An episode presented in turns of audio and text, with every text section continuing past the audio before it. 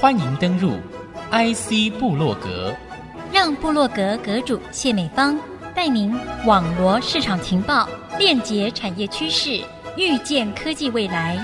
请登入 IC 部落格。欢迎听众朋友再度收听 IC 部落格。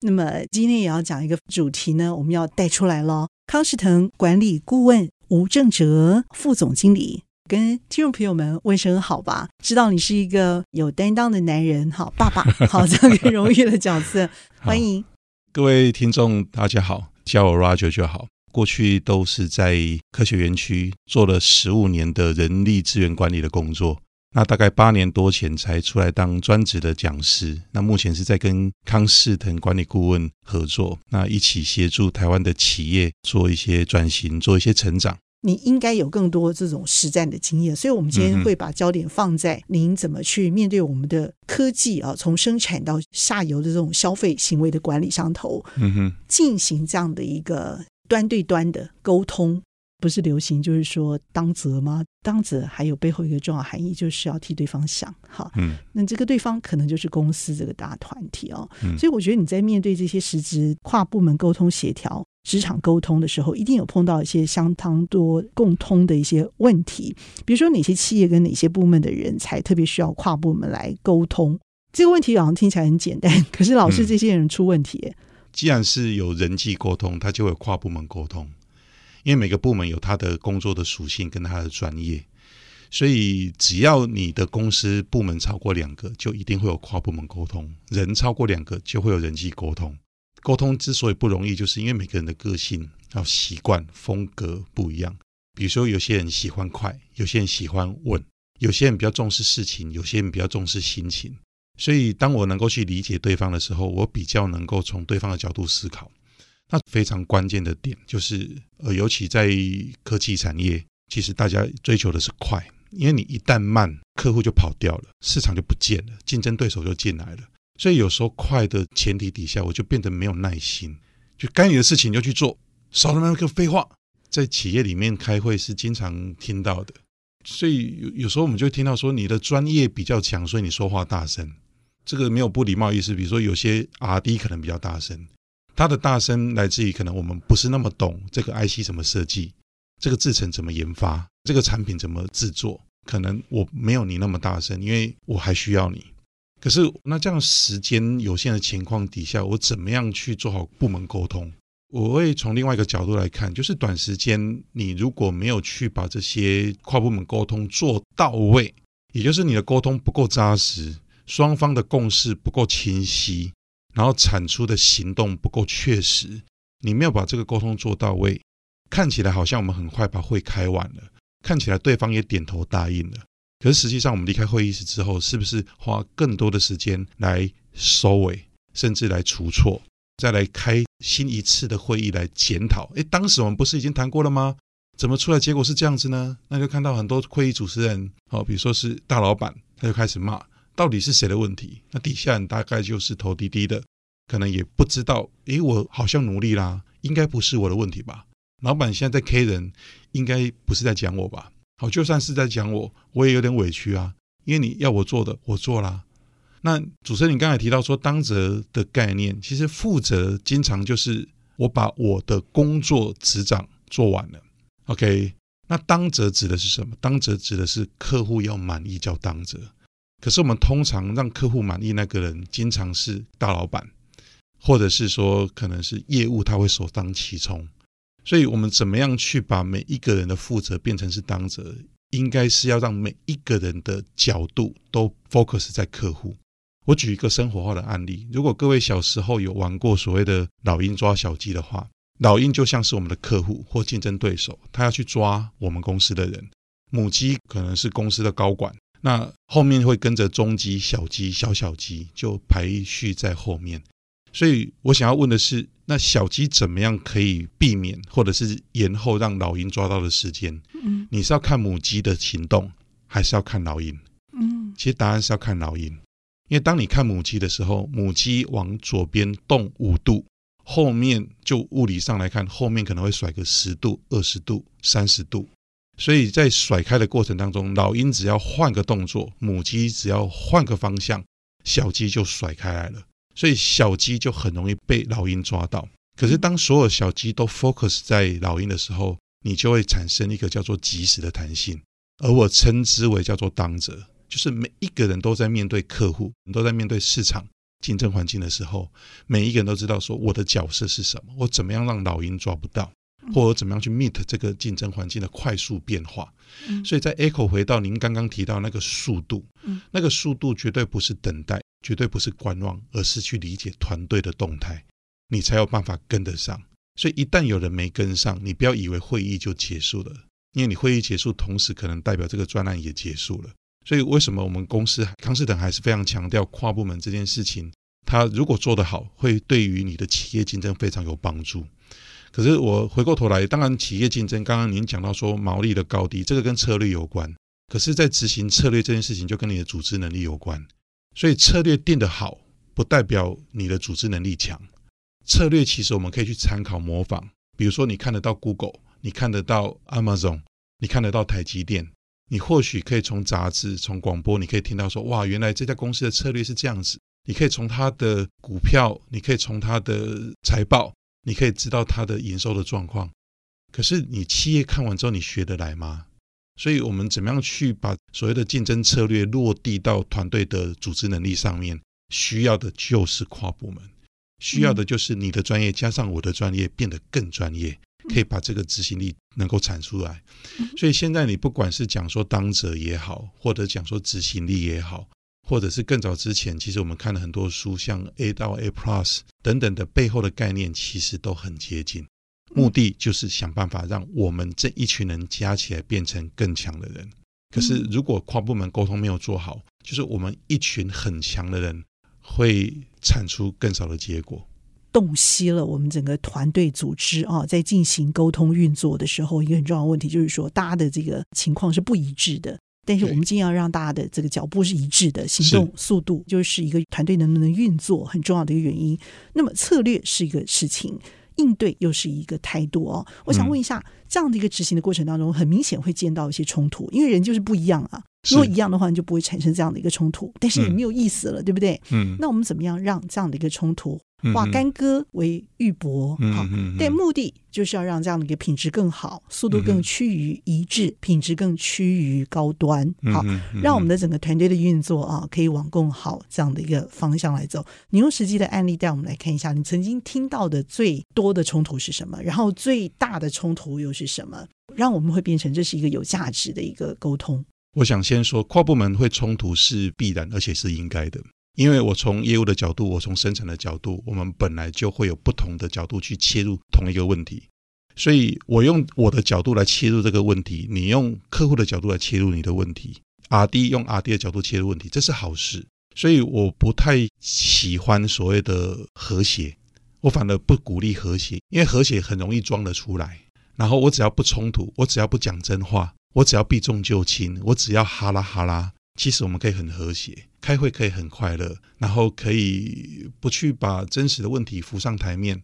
可是我们总是开会，或者是我们跨部门之间沟通，需要的是把问题浮上台面，但是不是指责，不是推脱，不是抗拒，不是卸责。所以我们是要把问题浮上台面。所以因此我们需要的反而是你把你看见的问题讲出来，然后我去听。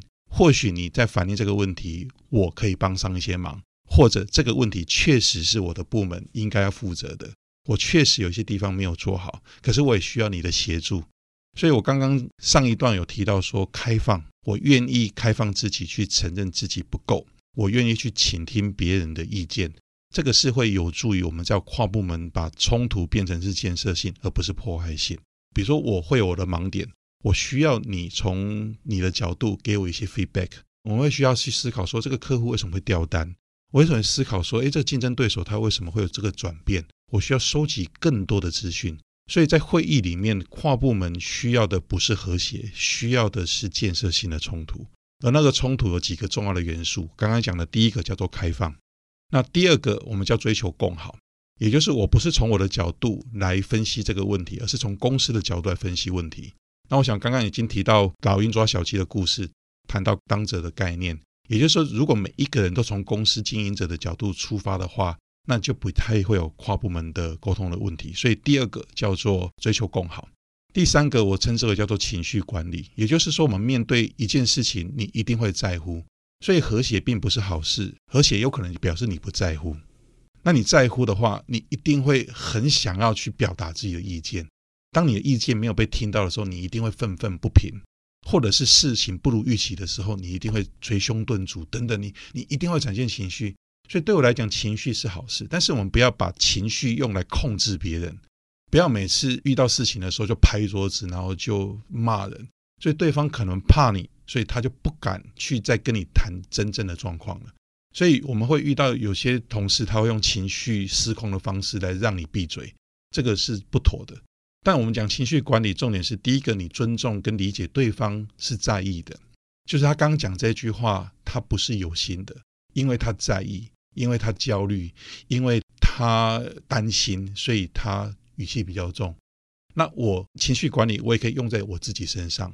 但我用自己身上，不是给自己一个理由说，哎，你看我就是在乎，所以我讲话比较大声。我这个人个性就是比较直，所以我说话口无遮拦，不是这样。情绪管理对自己来讲，是我怎么样调试自己的情绪，让自己的情绪消退之后，我再来就事论事。所以情绪管理一则是尊重对方，第二是能够去管理自己的情绪，这是第三个。那第四个，当你情绪得到管理之后，那我们现场就可以就事论事。所以就事论事指的是什么？把数字拿出来，把事实摊开来，不要用形容词，不要用抱怨的，不要说我觉得你就是不够认真。什么叫不够认真？你要用数字来告诉我，那个不够认真是指上个月的产出、这个月的产出、这个月良率、同期的良率，你用数字来说服我这个部分确实没做好，或我们在沟通哪里没做好，而不是用形容词，那就很容易变成指责，甚至贴标签。甚至谩骂，甚至引发对方更多的情绪。所以第四个就就事论事。那第五个其实我称之为叫做权力平衡。这个权利有包含你的专家权，包含你的位阶权，包含你的奖惩权。所以当你有权利的时候，你要留意，你讲话对方可能不敢给你回嘴。就是你是专家，所以你说话，我们似乎发现问题也不敢说什么。都你都已经说这个了，那应该是 OK 吧？所以我就不敢有意见跟你不一样的。那你的位阶越高，越也越要留意。你有奖惩生杀大权的时候，也越要留意。所以如何让自己的权力不至于在跨部门会议或跨部门沟通的时候，变成你去影响别人决策的一个一个手腕，而反而让你的这些权力变成是 support 大家成功的方法。我觉得这是不一样的，所以我再重述一遍：第一个叫开放，那第二个叫追求共好，第三个是情绪管理，第四个是就事论事，第五个叫做权力平衡。这五件事情如果有把握到的话，跨部门沟通的冲突它会变成建设性，否则它一旦变成破坏性，下次就会更多的破坏。破坏出来会有两种结果，一种结果是大家就从此不再说真话，避开冲突。第二种就是冲突白热化，反正你呛我，我也没在怕你，那谁怕谁？到时候叫老板出来解决嘛。老板说你对，那我就服你嘛。下次我会再弄回来。到这个地步，它就变成破坏性冲突，一加一就小于二了。可是我刚刚讲，你只要把握这五个原则，一加一有机会大于二。节目当中和听众朋友精彩分享的，正是我们的康仕腾管理顾问副总经理。吴正哲顾问 Roger 精彩的分享，我们先休息片刻，稍后再回到节目下半段。欢迎听众朋友再度回到 IC 部落格，沟通啊是需要互相换位子的。谈这个题目呢，是由我们的康士腾管理顾问的副总经理，我们的吴正哲资深顾问。我会觉得说，老板要看重这个沟通这件事情的态度，其实是非常非常非常重要的。是的，请教一个问题哦，像现在我们面临这种跨部门的这个事情，老实说，老板可以不用管，你知道，他只要看数字就好。是，所以我觉得跨部门沟通好像这个事情，我们可以看得这么的有价值，这也是很难吧？在现实的一个状况对比之下，我我您刚刚在提提醒的时候，我刚好想到一个案例，那这是我自己真实遇到的。我在多年前还很年轻的时候，那时候都还没当过主管，也没有参与过什么跨部门的专案，就在自己做自己的事情。因为当时我那家公司大概两万人左右，所以我要办一个是中高阶主管的外训。因为我是人资背景，然后一开始我是做培训的工作。你哪一个公司啊？友达光电。哦，对，办这个培训的时候，我记得那时候我们在日月潭要办这个活动，那细节我就不讲了。在办这个活动的时候，我后来去了日月潭，去了十次。非常认真的在准备这次的活动，因为我觉得说，哇，这次活动如果能够把它办得好，因为我的对象是两百多个中高阶主管，所以我一下子就可以让这家公司的中高阶主管都认识我，我就是非常期待有这个 credit，就都露脸了嘛。那我后来就跟我的经理，因为我那时是一个管理师，我上面还有一个副理，在上面是一个经理，我就跟我经理报告说，这个案子我们可不可以 HRD，就是我们训练单位自己吃下来。我可以加班，我不包加班费，但是这个 credit 我要。然后我的经理他叫 Rick，他跟我讲说，如果你是处长的话，你希望这个课程办完之后，是每一个部门，因为处呃人资处底下有训练、有招募、有总务、有员工关系、有薪酬五个大的单位，那训练只是其中一个。所以他当时跟我讲说，如果你是从处长的角度来看。那处长会希望这个活动办完之后，各部门是雨露均沾，同样被看见，是 HR 被看见，还是你 HRD 被看见？我说，如果我是处长的话，我当然希望是 HR 被看见啊。OK，好，那如果是这样的话，你是处长，你会做什么决定？我后来我就想通说，对，我不能把这个 credit 揽在我自己身上，我功成名就，然后一将功成万骨枯吗？不对，所以。我的老板就是瑞克，他提醒我，你要去找这些单位，让他们也能够有机会参与，能够有机会贡献。那一则对你来讲是一个专案管理，因为你能够带得动其他人，这是一个领导力的展现。第二个，你的格局够高，老板不会没看见。第三个，你让所有人都被看见，其实你是处长，你会更加肯定，Rick Roger，你做得不错。所以当时我这个老板他给我很大的一个学习。第一个，他提升了我的视野，他让我看见跨部门的沟通，其实真正的解法不是从部门的这个位阶去看事情，是从上一个位阶看事情。也就是跨部门沟通，如果你是这几个部的处长，对于处长来讲，左手跟右手他一定是合作的。可是左手可能会去怪罪右手，凭什么每次都是你拿筷子？可是，如果你是这个头的话，你就不会觉得左手跟右手是冲突的。那同理可证，如果你是总经理的话，你底下的每一个处、每一个副总，对你来讲也是左手跟右手。所以，当你的位阶够高的时候，不是指的你的真实的位阶，而是你的视野够高的时候，你就会减少这种跨部门冲突的意识，因为你不会站在自己的角度。所以，当时他给我这样的 insight，我就学习印象非常多。所以回到您刚刚的这个议题，就是说，主管他可不可以扮演角色？可以，不用去指挥指导，但是你可以去提醒。而且我觉得当时我老板他以身作则，因此我后来我的老板他晋升也蛮快的。那当然我的老板晋升了之后，因为总是大老板会看见嘛，所以大老板看见总是希望说，当我去 promote 一个人才的时候，我希望这个人才不止专业，他还能够带来团队的向心力。竞争力、和谐，而且那个和谐是建设性冲突的和谐。所以，当这个人才被看见的时候，他就被 promo 了。所以我老板被 promo 了。所以想当然了，我的副理就 promo 了。想当然了，底下就会有副理缺。那我是后来应该算蛮早就有机会升官的一个管理师。根结都在于我愿意去看见跨部门的好，所以反而被看见我的好。工作的意义就在于它的价值是不是被定位出来，而且被肯定。嗯，但是当这个价值没有被肯定的时候，或者是说你已经追求到了这样的一个位阶，那也附带的得到了这些薪资对等的这些东西，嗯哼，你还是没有办法被满足。那我就觉得那是另外一个层次的问题。你要追求的是更多人跟你一样得利得益，好，这个是意义所在。我们的视野能够高度更高，更超越某些事情的时候，我们也就晋升了。我觉得如果有机会跟我们顾问公司合作的话，因为我们的确有一些历练，那我们曾经做过的一些错误的经验，我们可以减少再重新去犯。等于说借力使力，可以让你过得更好，不用从错误开始学习。所以，如果我现在的工作生涯有一些经验的话，应该是可能我过去也犯了蛮多的错。那谢谢我之前的老板，谢谢我之前带过的企业，他给我很棒的观念。我在参与企业的时候，在工作的时候，在我跟我老板互动的时候，我愿意去思考跟改变的是我自己。所以，当我愿意去改变思考我自己的时候，我学到的功力就是我的。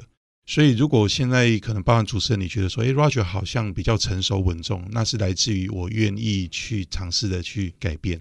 那最后，我想要跟听众分享是，跨部门沟通的起始点是自己，所以我们不要学完跨部门沟通或听完今天的演讲之后，你的下一个起心动念是说，对，Roger 今天说的太对了，确实就是那个研发部门没做好，所以就是他的问题，就是我们主管的格局不够。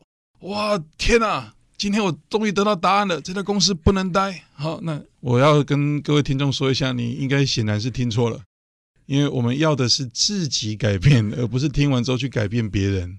跨部门沟通也是如此，从自己开始做起。谢谢。这也是最温暖的地方。我希望大家遇到冲突的时候，千万不要害怕，把它当成一个比较激烈的必经之路。嗯，我想这个态度是健康的。那么，欢迎您上网。传世瑞顾问，传是传播的传，视图畅通的视，瑞士的瑞，传世瑞顾问，查询八月二十号以跨部门沟通作为主题的有价课程，欢迎上网查询报名。透过跨部门沟通，改变一个公司的文化。那也谢谢我们温暖又有智慧的康士腾管理顾问副总经理、资深顾问 Roger 吴正哲。谢谢我们精彩的 Roger，也祝福天下的爸爸们父亲节快乐。谢谢，谢谢各位听众，谢谢听众朋友共同参与。IC 部落格，我是谢美芳，和 Roger 一起在频道上和大家 say goodbye，拜拜，拜拜。